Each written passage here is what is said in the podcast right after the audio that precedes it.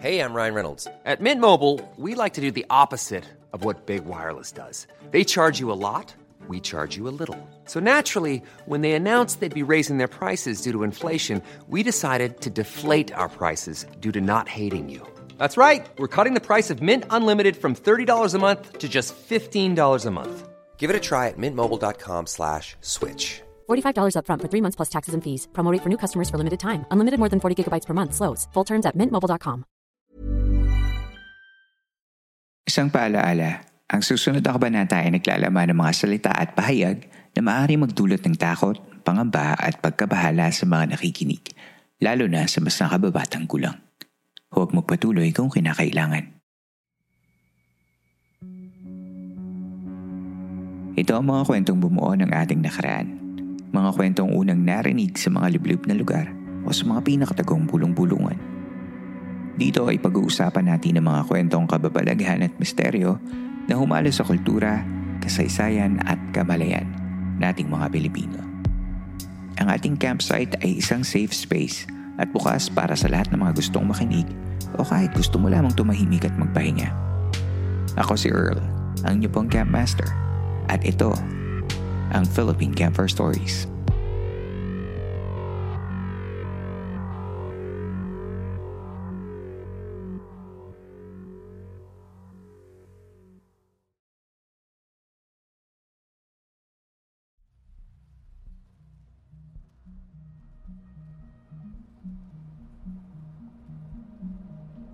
Kumusta ka na? Sana ay napapakinggan mo ang episode na ito sa maayos na kalagayan. This is the final episode of our anniversary celebration at sana ay nabigyan kita ng tuwa sa mga daily episodes natin from the past weeks. The Dark Tourism series is actually presented to you together with Spotify, Narinig Mo Ba? So if you want to check out their playlist for other horror content this October 2023, go ahead and check out the Narinig Mo Ba playlist of Spotify at nandun po ang ilang mga episodes natin. And if you're liking the episodes of the Philippine Campfire Stories and you're feeling generous in giving tips, punta ka lang sa show notes ng episodes for our GCash and PayPal accounts for your tips. Kung gusto mo namang makita ang video content ng ating mga interviews ay pwede mo namang makita yan by being part of our Patreon. Ang Dark Tourism mini-series ay yung mga special locations in our country that are marked with strange history related to tragedy, death, and despair. Okay ba yung mga pasyal natin? I hope so. Ngayon, we will go to the island of Corregidor. Ready ka na? Tara, samahan mo ako.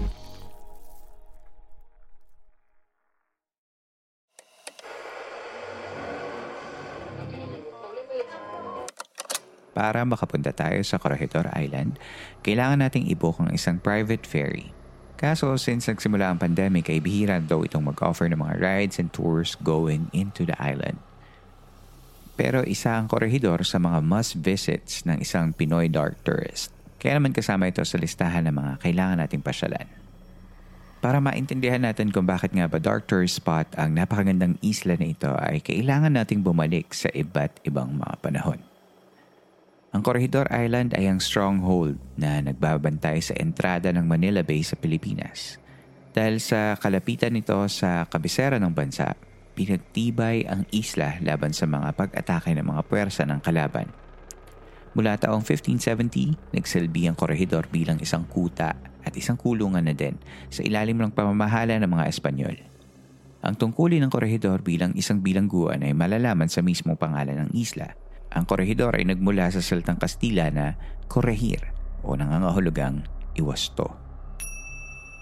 Matapos ang pagkatalo ng mga kolonyal na puwersa ng Espanyol noong May 1, 1898 sa panahon ng digmaang Kastila-Amerikano, kinuha ng Estados Unidos ang isla at lubos pa itong pinagtibay bilang defense stronghold.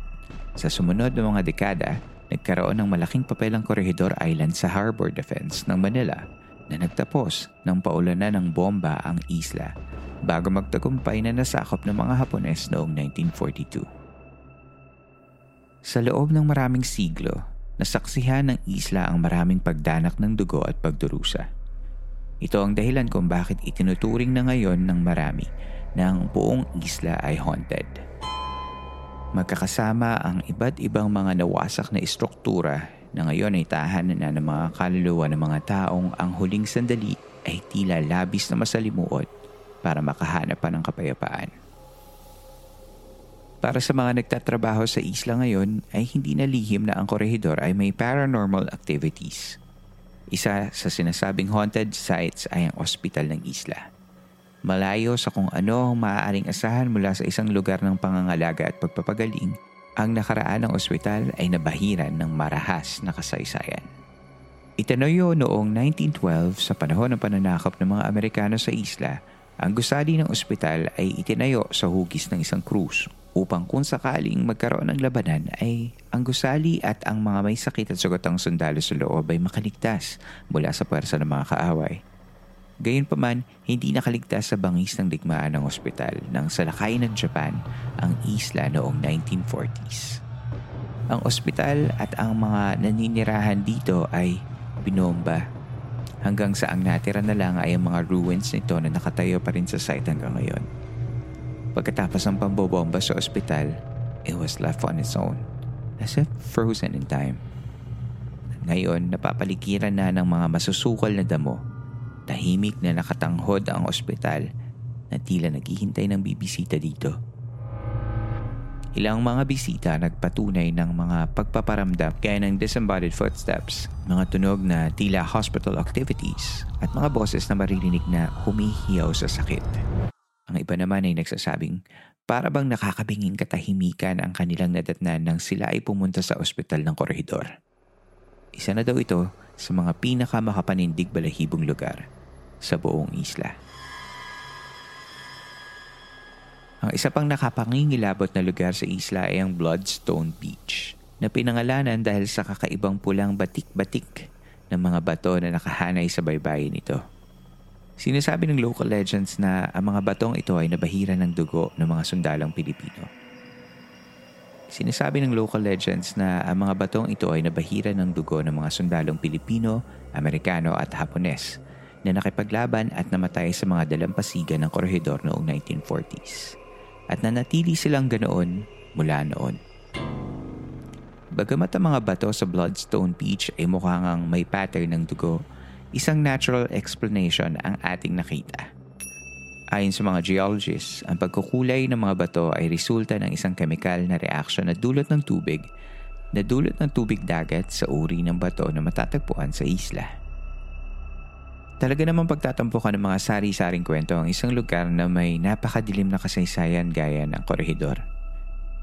Gayunpaman, malayo sa pagiging tourist trap para sa mga bisitang naghahanap ng scary adventures, ang Corregidor Island ay malimit ding binibisita ng mga paranormal investigators. Hindi lang yon, ang mga taong mas may personal na koneksyon sa Corregidor ay nagkomento ng kakaibang feeling sa kapaligiran na tila bumabalot sa buong isla. Ayon kay George W. Smith, na nagsulat ng isang libro tungkol sa mga pangyayaring naganap sa isla noong 1940s, ang mga veterano ng US at Japanese forces na bumisita sa mga nakaraang taon have sworn they could hear the ghost of the island crying out in anguish.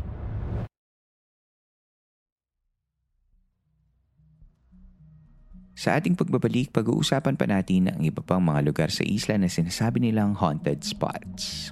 That and more, coming up next.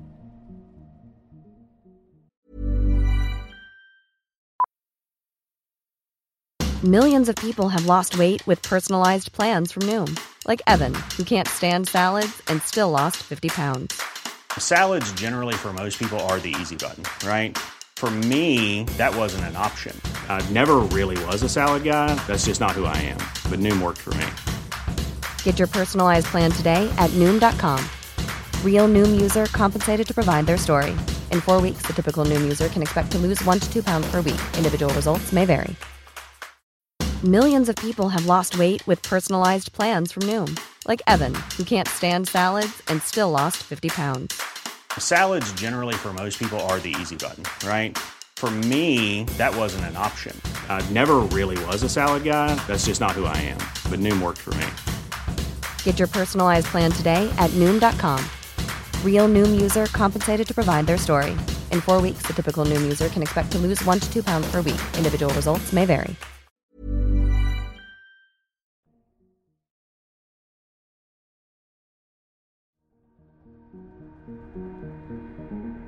Sa pagbabalik ng Philippine Campfire Stories.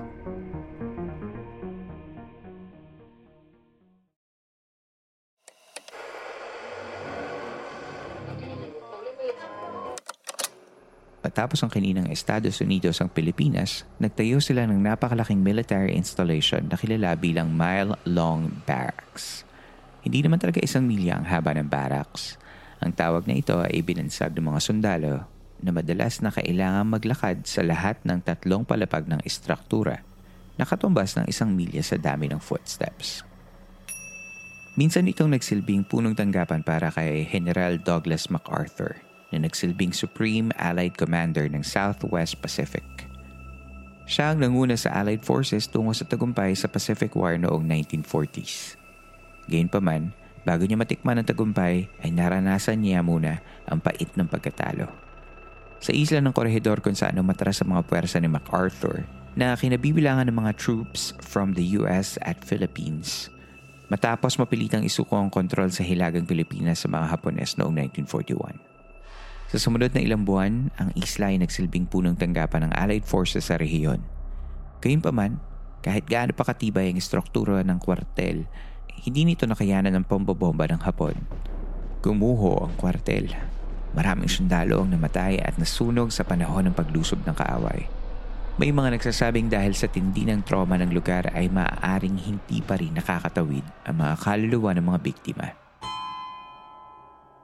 Isang personal na testimonya ang nagmula sa isang turista sa kwartel noong taong 2010.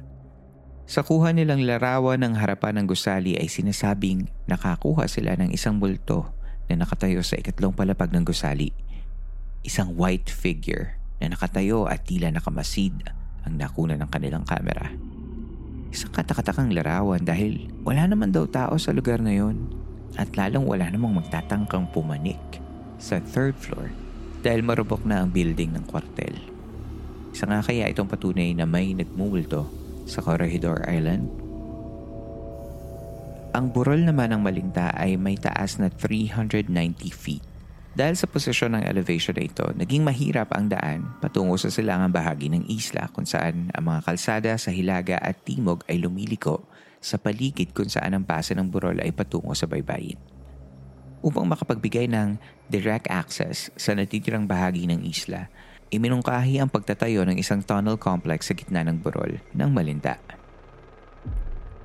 Ang tunnel ay nagsimula noong 1922 at nakumpleto makalipas ang sampung taon. Pinagtibay ng mga konkretong pader, sahig at mga arko sa itaas. Ang Malinta Tunnel ay naging lugar para sa bomb-proof shelter para sa isang libong hospital beds, punong tanggapan ng mga militar, mga tindahan at isang malawak na storehouse. Paggamat hindi idinisenyo para maging shelter ng mga tao, ang tunnel ay naging huling stronghold ng magkasanib na militar ng Pilipinas at Amerika laban sa pangbobomba ng mga Hapones. Umabot sa mahigit apat na libo ang mga sumilong dito, kabilang na mga nurse at mga asawa ng mga military officers. Sa sobrang sikip sa loob, naging problema ang ventilation, ang maputik na lupa mga insekto sa loob ng tunnel. Ang mga nasa loob ng tunnel ay nanatiling nakakulong habang ang isla sa labas ay pinubomba ng paulit-ulit hanggang noong ika-anim ng Mayo taong 1942 napilitang sumuko ang mga Allied forces sa Malinta Tunnel at napasa ilalim ng mga Hapon ang isla ng Corregidor. Sa panahon ng pananakop ng mga Hapon sa isla ng Corregidor, patuloy na ginamit ang Malinta Tunnel Noong Pebrero 1945, ang isla ay nakuhang muli ng mga puwersang Amerikano at Pilipino. Muli, ang Malinta Tunnel, ang huling bahagi ng isla na nabawi.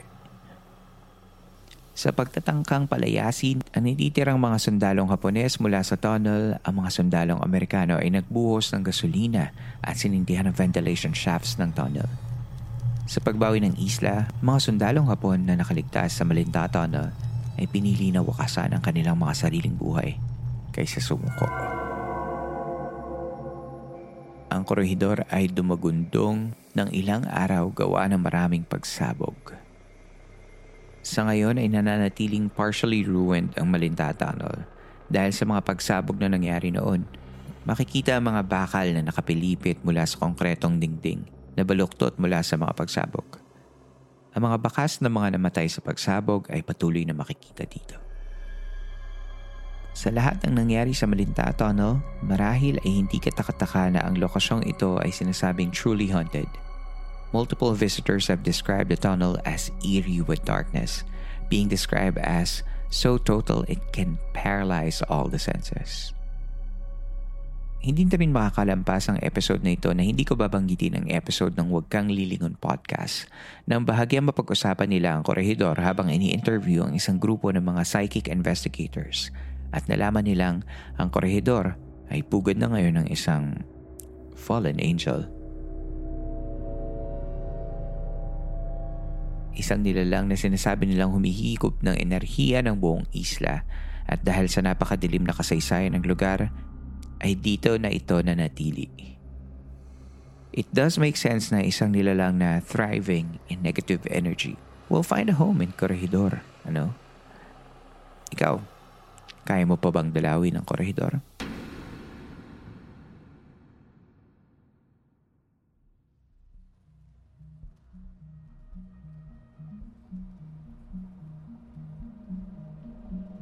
Pagbag time. Madami pa daw pwedeng puntahan sa loob ng isla gaya ng Japanese Garden of Peace, Filipino Heroes Memorial at Pacific War Memorial Museum. Sabi ng ibang blogs, may mga tours na nag-offer pa daw ng buffet meals sa beach, kasama syempre ng tour. There's supposedly a Corregidor Inn na nagsisilbing tanging hotel sa isla pero since hindi na nga malaman kung accessible pa ang Corregidor Island itself, baka hindi mo na tayo makapag-check-in doon. Anyway, baka mas mabuti nang iwan na lang natin in peace ang lugar na ito. Marami na rin kasi itong pinagdaanan.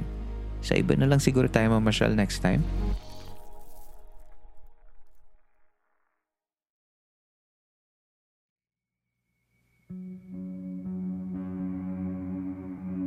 Dito na po nagtatapos ang ating kwento. Pagkatapos ng episode na ito ay pwede kang sumali sa kwentuhan by going to Spotify Q&A portion ng episode na ito.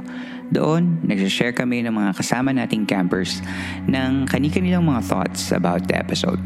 Just remember to be kind whenever you share your thoughts dahil ang podcast na ito ay mananatiling safe space for everyone. Kung gusto mo naman supportahan ang show by giving monetary tips, you can do that by joining our Patreon and Coffee. Yan yung mga sites kung saan naglalagay ako ng mga extra content for the podcast listeners when I can. Pumunta ka lang sa Spotify and click on the description of the episode at makikita mo lahat ng link na kailangan mo. At panghuli, kung may kwento ka naman na gusto mong ibahagi sa ating camp ay pwede mong isend yan sa campfirestoriesph at gmail.com at babasahin natin yan sa mga susunod na San Telmo Society Radio episodes. Muli, maraming salamat po sa inyong pakikinig. Magkita na lang tayo sa susunod na kwento. Ako si Earl at ito ang Philippine Campfire Stories.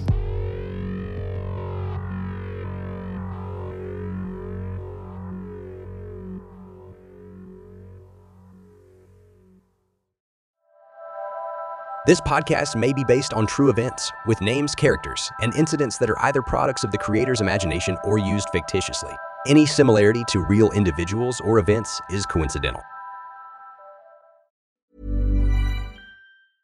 Even when we're on a budget, we still deserve nice things.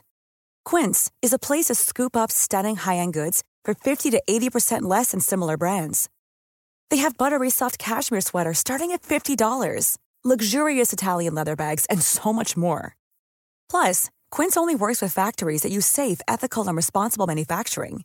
Get the high-end goods you'll love without the high price tag with Quince.